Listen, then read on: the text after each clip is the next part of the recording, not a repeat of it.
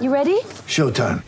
On May 3rd, summer starts with The Fall Guy. Let's do it later. Let's drink a spicy margarita. Make some bad decisions. Yes.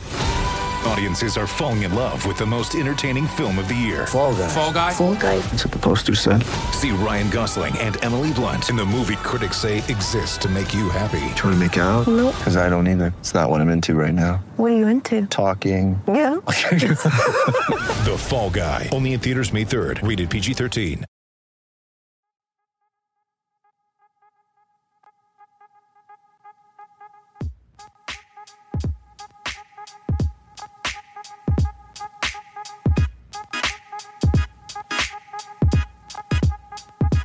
What's going on, people? Welcome to the post game number crunch. As usual, I'm your host, Jake Painting, creator of the House and Growls Timberwolves newsletter, and this podcast is proudly brought to you by Canis Hoopus and SB Nation. If you would like to subscribe to House and Growls, follow the link in the show notes or head to houseandgrowls.substack.com to grab a free trial or a $3 per month subscription. I'd like to thank everybody that has done so up to this point, especially if it has come from listening to me rant on this podcast. Because today I officially made this a part time job and not just a time consuming hobby. I've cut my 50 hour work week in half, and although it kind of doesn't seem like a big deal, that is really a big deal to me. So thank you for all the subscribers, and of course to all of the listeners here, whether you subscribe or not. And an even bigger thank you to those joining the show after a loss. I know it can become a little harder, at least for me, to consume content after the Wolves lose. But this one really felt like a loss that wasn't quite as demoralizing as some of the ones Minnesota has taken this season. They end the second game of their mini series against the Dallas Mavericks with a 104 99 loss. And that's usually the way that these little series go.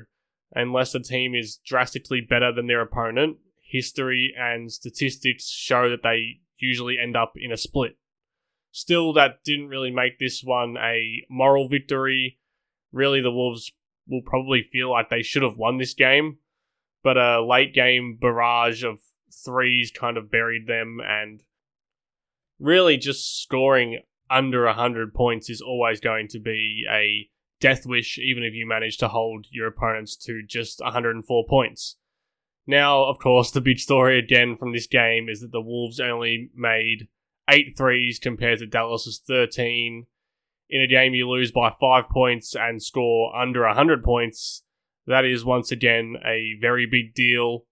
But I want to try and spin this as a somewhat positive, and that's why this episode's number is 52 as in the 52 points Minnesota scored in the paint compared to Dallas's 28. Let's take a break and dive deeper into some of those numbers. Get ready for the greatest roast of all time the Roast of Tom Brady, a Netflix live event happening May 5th. Hosted by Kevin Hart, the seven time world champion gets his cleats held to the fire by famous friends and frenemies on an unforgettable night where everything is fair game. Tune in on May 5th at 5 p.m. Pacific time for the Roast of Tom Brady, live only on Netflix. It's only a kick, a jump, a block. It's only a serve. It's only a tackle, a run. It's only for the fans. After all, it's only pressure. You got this. Adidas.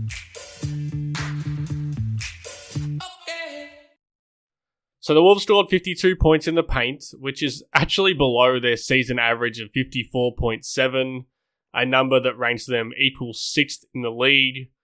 And they allowed just 28, which is a ridiculously no- low number, way above their season, uh, way below their season average of 46.3 points allowed in the paint per game. But even then, that 46.3 number ranks them third in the NBA so far. And that's how this Wolves team have managed to be a 500 team 32 games into the season while shooting a paltry amount of threes and making them at an even worse clip. I've spoken a ton about how they're at a disadvantage with their three point shooting, But one way to at least give themselves a chance to overcome that disadvantage is to dominate teams at the rim on both ends. It's not always going to work. I mean, it didn't work in this game, and it hasn't worked a, pun- a bunch of times this season.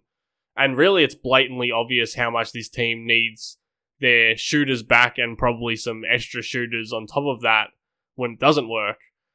But being a paint dominant team on both ends has also worked in the games that they have won a bunch as well. As I said, the Wolves are sixth in points in the paint and third in points allowed in the paint. But those numbers transfer to percentages as well. Minnesota shoot the fourth most shots at the rim, with 38.8% of their shots coming from within four feet of the hoop. And they make them they make those shots at a 68.2% clip. That's the 10th best percentage in the league. And on the other end, they allow the 10th fewest shots at the rim, with their opponents shooting just 33% of their shots from within four feet. And those shots only go in at a 63.5% clip, which is the seventh best defensive field goal percentage in the league. So while it's pertinent that Minnesota are starting games at a disadvantage from deep, it's also just as pertinent that they are starting the game with an advantage in shots taken and made inside the paint where it is analytically the most efficient area to shoot. And in some ways, that is a bellwether for this team's success. They've had 10 games where they shot over 75% from the rim this season, and they are 8 and 2 in those games. And they've had 8 games where they've held their opponent under 55% shooting at the rim, and they're 6 and 2 in those games. Both that 75 and 55% number are remarkably high and remarkably low for any team to do in any game. The fact that Minnesota have strung together 18 total games where they've hit those watermarks is really impressive. And again, I think that's the reason why they are scraping to 500 and not a team that's really struggling in terms of win loss percentage, despite their shooting struggles pretty much consistently throughout the season.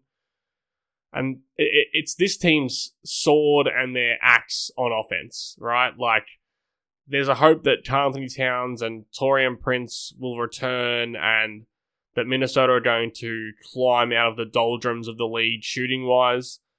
But that should only really serve as a bonus to what they do really well. And what they do really well is scoring the paint and limit other teams from scoring in the paint. Maybe when those guys are back, this game against Dallas would be a win. Maybe a few other games since KAT and Prince's absence would have been wins as well. But if you're looking through this strange season, which has seemed a bit muddled offensively for the entirety of the season, for an offensive identity for Minnesota, then patrolling the paint, well, on both ends of the ball, is their identity. They are a great defensive team in the paint, and they are a great offensive team in the paint. And it's probably where you should be looking as well because those two things encompass the talent of this team's best players. Anthony Edwards is their most prominent rim attacker from the perimeter, the most prominent player from the perimeter, maybe the most prominent figure in the entire franchise. And again, he's the kind of guy who wants to get downhill early and often, and even more so lately has been getting downhill a lot. And Rudy Gobert, obviously the polarizing figure who's now a figurehead of this team, is their most effective rim scorer and one of the most effective rim scorers in the league.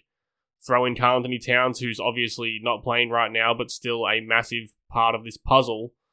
And he's great at both attacking the rim with the ball in his hands and finishing when he gets there. On the other side of the ball, Gobert, again, huge figurehead in this organization now, is obviously awesome at defending the paint, one of the very best in the league. And even a core piece like Jaden McDaniels, who's kind of a rung or two lower than those guys, is very, very good at driving down field goal percentage at the rim with his length and his shot blocking ability. So for me, that's what this Wolf team that's what this Wolves team does. I've been searching, I think, high and wide for a lot of the season to figure out what they do best. Every team has to have an identity and have a thing that they do better than other teams or better than most other teams. And this is what it is for the Wolves. They shoot well at the rim and they don't let other teams shoot well at the rim. They shoot a lot at the rim and they don't let other teams shoot a lot at the rim. It's not perfect. I, I'm the first to admit that, and I'm the first to jump on the hate train about how bad this team's shooting is. The fact that they are very good at shooting the best two point shots is important, but it is susceptible to mathematical problems, right? But that, in theory, is just what they are right now. Not even in theory, in practice, is what they are right now. They are a team that does those things, and it's going to result in mismatched results because you can't purely beat teams based on scoring in the paint. This game against Dallas was the perfect example. Dallas didn't shoot very well from three, but they just shot more of them and made a few more, outscored Minnesota by 15 from behind the arc, and won the game by five points. Pretty simple maths. But Minnesota also probably would have been blown out in this game. They would have been blown out in a number of other games. They might have lost games that they've won if they weren't so dominant inside the painted area. They're going to need all of that identity against the Boston Celtics, who are the team they're playing next up, because Boston score at the 12th best clip at the rim and hold teams to the ninth lowest clip at the rim. I'll be here to discuss that one when it rolls around on Friday night. Hope you will be too.